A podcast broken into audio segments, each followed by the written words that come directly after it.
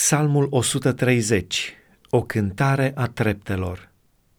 Din fundul adâncului te chem, Doamne, Doamne, ascultă-mi glasul, să ia aminte urechile tale la glasul cererilor mele.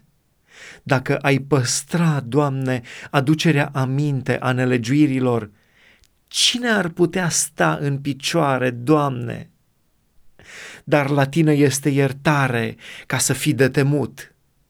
Eu nădăjduiesc în Domnul, sufletul meu nădăjduiește și aștept făgăduința Lui.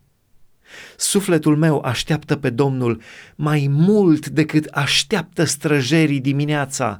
Da, mai mult decât așteaptă străjerii dimineața. Israele, puneți nădejdea în Domnul, căci la Domnul este îndurarea și la El este belșug de răscumpărare.